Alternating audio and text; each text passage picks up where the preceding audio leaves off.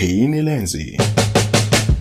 Mafanikio ya mtu yanategemea sana watu waliomzunguka. Hata waliojiajiri wanahitaji kutengeneza nafasi za kazi kwa ajili ya watu wengine, ili wanufaike na vipaji na uwezo ambao utaikuza na kuiendeleza hiyo kazi husika. Tunaijua historia ya watu waliojiajiri walio wengi ni aidha walirithi biashara au kazi wanazozifanya ama walianza taratibu kwenye kazi za watu wengine wakiwa waajiriwa, wakajifunza mambo mengi, wakajaribu na kufeli mara kadhaa, ndipo walipoweza kuanza kujitegemea wao kama wao. Na wengi wao katika kujitegemea walianza kwa udogo.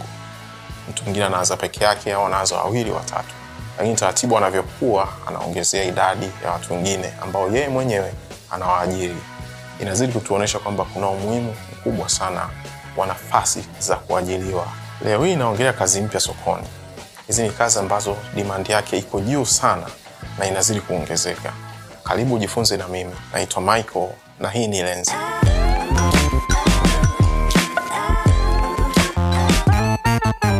Karibu. Kuna watu wengi wanatafuta kazi lakini hawazipati. Inawezekana una ujuzi ambao ni mpya sana sokoni na uko kwenye soko ambalo halina nafasi inayoweza ikakuchukua, ama inawezekana uko kwenye kazi ambayo haihitajiki sokoni tena. Soko la ajira linaendeshwa kwa mambo mengi, ikiwemo principles kubwa za kiuchumi ambazo ni demand and supply. Mara ya mwisho niliongelea kazi ambazo zinatoweka taratibu sokoni kwa sababu hazihitajiki. Ni kazi za watu kama makarani, masekretari na baadhi ya kazi za uhasibu. Kuna namna soko linapunguza uhitaji wao kwa kasi kubwa, hivyo watu wenye ujuzi huo inabidi wajiendeleze kwa skills tofauti. Ujuzi na skills zinazohitajika kwa soko la sasa hivi unahusisha ubunifu, unahusisha kuwa na analytical thinking, kuwa na uwezo ama ujuzi angalau mdogo tu kwenye mambo ya teknolojia, kutumia vizuri simu yako, kutumia internet, kuwasiliana na watu ambao wako karibu na wale ambao wako mbali. Unahitaji kuwa mdadisi sana, kwa sababu usipodadisi hautagundua mambo mapya sokoni, hautajua demands mpya, hautajua ujanja mpya ambao umeingia mtaani, ambao uko mjini unaohitaji ukuweke mbele au ukuweke kwenye ushindani wa soko, kwa sababu soko lina ushindani sana. Na jambo la msingi pia, unahitaji kuwa mstahimilivu na unahitaji kuwa flexible sana. Sio kila siku mambo yananyooka sana, kuna siku mambo sio mazuri, kuna siku mambo ni magumu. Inabidi pia uwe mjanja kuangalia ni kazi gani zinahitajika sokoni, hasa hasa kama wewe bado unasoma au una mpango wa kujiendeleza, au ukiwa pale pale kazini, unaweza ukaamua kujitransform na kurudi shule au kujifunza kwenye mitandao YouTube na kozi nyingine, ili uwe na maarifa mapya, uingie kwenye kazi ambazo hazina ushindani sana kwa sasa hivi sokoni. Na hizi hapa ni kazi kumi ambazo kwa kipindi hiki demand yake inakuwa kwa kasi sana, na bado watu wenye ujuzi wa kuzifanya hizi kazi wanahitajika sana, kwa sababu ndo uelekeo wa dunia uliko. Kazi tano kati ya hizi kumi nazoenda kuziongelea ziko kwenye data science. Unaweza ukaona umuhimu wa data science kwa sasa hivi. Kazi namba moja ni ya mainjinia wa artificial intelligence na machine learning. Hawa ni wataalamu ambao wanatengeneza algorithms ambazo zinaendesha mifumo mingi ya kazi, ya biashara, applications ambazo zina run ajira za sasa hivi na biashara za watu, kwa sababu tunajua hata kama unaajiriwa, umeajiriwa kwenye biashara ya mtu. Mfano mzuri ni jinsi Google anavyotumia algorithms kuendesha biashara yake. Google inatumia algorithms kusoma pattern, kusoma mienendo ya watu wanaotumia Google na products zake zote. Unaingia online saa? Una search vitu gani? Inawezekana unapendelea sana kusearch nguo na viatu. Next time ukija kurudi kwenye Google au kuingia kwenye mtandao mwingine wowote, utakutana na matangazo ya hizo bidhaa, nguo ama viatu, na sana sana vile ambavyo unavipendelea. Sio kwamba kuna watu wanakuwa wanakufuatilia wanakusoma, hawawezi kuifuatilia dunia nzima hivyo. Ni algorithms zinafuatilia mienendo yako kwenye mitandao kwenye kompyuta, kwenye simu, na hiyo history yote inatunzwa. Wanaweza kupredict kwamba next time wakisuggest kitu fulani unaweza ukakinunua au kitu fulani unaweza ukakipenda, mara nyingi wanapatia na unakuwa unakihitaji hicho. Kwetu sisi tunajihisi kama huduma inakuwa nzuri, lakini na kwao algorithms zinawasaidia ili waweze kuwa target vizuri wateja wao ambao ni watumiaji. Kazi ya pili, hawa wanaitwa sustainability specialists. Mambo mengi yanabadilika kwa kasi sana kiasi ambacho tunahitaji watu ambao kazi yao itakuwa ni kuhakikisha kwamba biashara zetu, kampuni zetu zinadumu kwa muda mrefu katika hiki kipindi cha mabadiliko makubwa. Kwa mfano, sasa hivi kuna kampeni kubwa kuhusiana na kutunza mazingira. Tunatakiwa kutunza mazingira kwa ajili ya kizazi hiki na vizazi vijavyo baada yetu. Kama una kiwanda cha maji ambayo watu wengi wanahitaji kuyanywa kwa ajili ya afya yao, lakini wakati wa kutengeneza chupa zako ama wakati wa kuyasafisha hayo maji kuya process, kuna chemicals unaziruhusu ziingie mtoni au baharini, ambapo jamii iliyokuzunguka inayatumia hayo maji kwa ajili ya mahitaji ya kawaida tu ya nyumbani. Kwanza watu wengi hawataiamini bidhaa yako, kwa sababu hayo hayo maji ya mtoni na baharini ndo wanayatumia kutengenezea product yako ya maji ya kunywa, lakini pia watu inawezekana wanadhurika kwa namna nyingine. Kwa wewe hauwezi ukawa sustainable, dunia itakuondoa. Lakini pia sustainability iko kwenye ushindani, inabidi uangalie washindani wako wanafanya mambo gani, trends za soko zinahama vipi, ili ujiposition kwenye sehemu sahihi. Hawa watu wasipokuwepo kwenye nafasi, unaweza ukastiki na kitu kile kile ama njia ile ile ya kufanya mambo yako kwenye biashara, na mwisho wa siku ukajikuta unapotea kwa sababu haukuweza kulisoma soko na mabadiliko yake. Kazi ya tatu ni ya business intelligence analysts. Hawa ni wachambuzi wa kimkakati wa namna gani biashara inavyoendeshwa. Wanakusanya takwimu za msingi za ndani na nje ya kampuni, lakini hasa takwimu kuhusu wateja wa kampuni husika na biashara husika, kuona wanahitaji kitu gani, wanakihitaji kwa bei gani, je, washindani wanaenda vipi, nafasi yao sokoni inakuwa au inapungua. Wakishajua hayo, wanafanya maamuzi kutokana na uchambuzi waliofanya. Yamkini product yao fulani haipendwi sana kwa sababu mshindani kuna kitu kakifanya, wenyewe wanaamua aha, na sisi tutaboresha hivi au tutabadilisha rangi au tutabadilisha tunavyoongea. Wanaamua labda kuweka matangazo.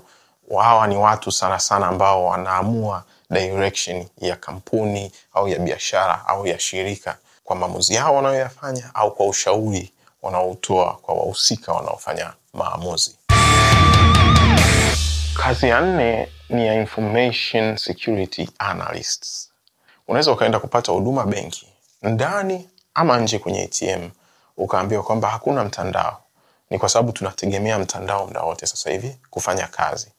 Sasa kwenye mtandao sio kwamba kuko salama sana, kwa sababu hata wahalifu wako kwenye mitandao huko wakijaribu kujinufaisha kwa njia ambazo sio sahihi sana. Sasa hawa watu wa information security wanachokifanya ni kuhakikisha kwamba kampuni ama biashara ama shirika husika linatunza taarifa zake kwenye hali ya usalama sana. Hawa watu wanabuni mifumo, wanaiweka kazini hiyo mifumo, inalinda taarifa za kampuni, inalinda taarifa za wafanyakazi wake na inalinda taarifa za wateja wake. Kama mtu akipata uwezo wa kupata password yako na username, anaweza sehemu yoyote aliko akaingia kwenye akaunti yako akachukua hela, au akipata namba ya kadi na vitu kama hivyo, anaweza akanunua bidhaa kwenye mtandao na malipo yakafanyika kutoka kwenye akaunti yako. Mwisho wa siku utakuta hela imekatwa kwenye akaunti bila wewe kujua, na hilo limetokea sana. Kazi namba tano ni ya mainjinia wa fintech. Hawa ni mainjinia wanaotengeneza application na mifumo ya huduma za kifedha.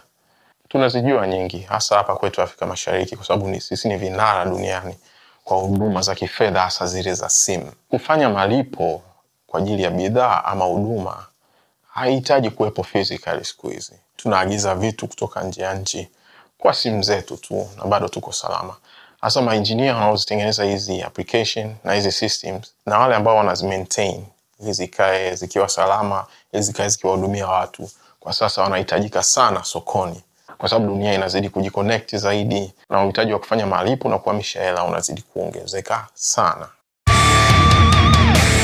Kazi namba sita, hii ni kazi ya maanalyst na mainjinia wa data. Zamani ilikuwa ni ngumu sana kupata takwimu kwenye bidhaa, takwimu kuhusiana na wateja, takwimu kuhusiana na washindani wako sokoni. Lakini sahizi unaweza hata takwimu ukaenda kuzinunua kwa baadhi ya makampuni makubwa ambayo kutokana na biashara zao zilivyo, wana takwimu fulani za muhimu na za msingi. Kwa sasa dunia inakusanya takwimu nyingi sana sana sana, mabilioni na mabilioni ya takwimu, kwa sababu tunatumia sana mitandao na kila unachokifanya kinaacha rekodi nyuma. Hasa ni kwa namna gani hizo takwimu zinatumika, ndo hawa watu wa data science na data analysis wanapoingia kazini wanahitajika sana, kwa sababu inawezekana una kampuni yako, shirika lako kubwa, una biashara yako kubwa, una wateja wengi, labda nchi kadhaa, lakini usipojua namna ya kuzielewa zile namba, zile taarifa zao, zile takwimu zao, unaweza usinufaike sana.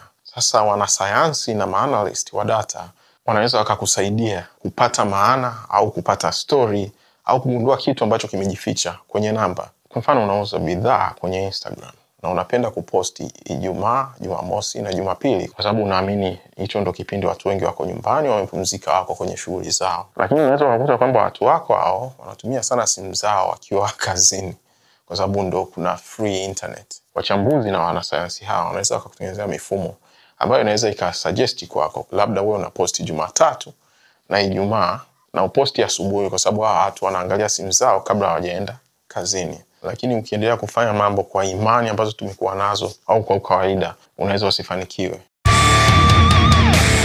Nafasi ya saba ni mainjinia wa marobots. Yes, marobots. Sasa hivi kazi nyingi zinafanywa na marobot, sio binadamu. Viwanda vingi vya magari sahizi vinaendeshwa na marobot, lakini nchi kama Japani tunaona hata kwenye migahawa ya kawaida wahudumu sahizi baadhi ni marobot. Unatoa oda yako, wanapika, unaletewa chakula chako, robot inakusevu, na inama kidogo kukaribisha kwamba karibu chakula. Hawa wanachukua nafasi ya saba kwenye hizi kazi.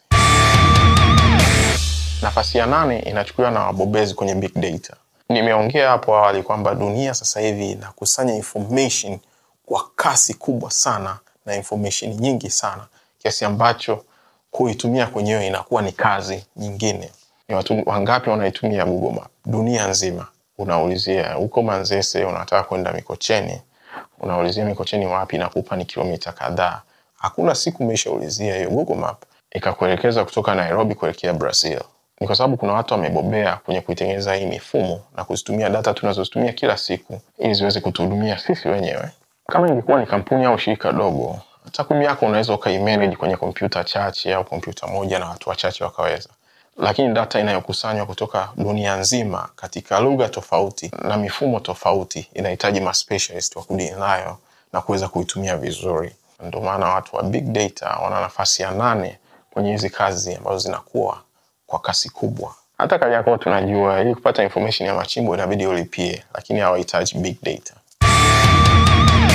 Nafasi ya tisa ni kazi ambayo haihusiani na data science au IT. Hii ni kazi ya watu wanaopareti mitambo ya kilimo na mifugo. Ni tofauti kidogo na kilimo chetu tulichokizoea huku kwetu East Africa, kuanzia kwenye kuandaa mashamba, kupanda, kupalilia, kumwagilizia, kuvuna na kuprosesi yale mazao yanayopatikana yote yanafanywa na mashine kubwa kubwa, combined harvester, kuna matrekta, kuna vitu vingi vinavyohitajika hapa, na kwa sababu vyote vinatumia teknolojia ya hali ya juu sana, pia wataalamu wanahitajika, kwa sababu dunia pia imehamia kwenye kilimo cha kisasa cha namna hiyo. Uhitaji wa watu wa namna hii pia umekuwa mkubwa sana, ndio maana wanachukua namba tisa na wanapambana na kazi za data science na kazi za IT. Nafasi ya kumi inachukuliwa na data transformation specialists. Hawa watu ni wa muhimu sana, kwa sababu ulimwengu wa sasa hivi ni wa information, ni wa takwimu, ni wa data, na zinakuja kwenye formats tofauti. Kuna data imetoka Facebook, imetoka YouTube. Information zote hizo zinahitajika kutafsiriwa kwenye lugha ya kawaida ya binadamu, kwa sababu mara nyingine inakuwa ni kwenye numbers, na inatakiwa kuwa kwenye format ambazo kila mtumiaji atakuwa comfortable nayo. Kwa hiyo hawa watu wa data transformation wakaa katikati hapo. Hawa watu na wenyewe ni wa muhimu, ndio maana wamejichukulia nafasi ya kumi. Ninatumaini umefurahia sana na umejifunza jambo. Kama una ndugu, kama una mtoto anasoma, sio mbaya kuchungulia, kuangalia ni kazi gani zinaibuka. Kwa hiyo watu wanavyokuwa na kujifunza na kujiandaa, soko lao linaweza likawa bright hapo baadaye, kuliko kusomea vitu ambavyo tunajua kabisa uhitaji wake sokoni haupo na vinadidimia na mwisho wa siku tukaingia kwenye maumivu, tukashindwa kufanikiwa na kuziendea ndoto zetu kwenye maisha. Usisahau kusubscribe, kulike na kushare. Mimi ni Michael na hii ni Lenzi. Ungana na sisi mara nyingine.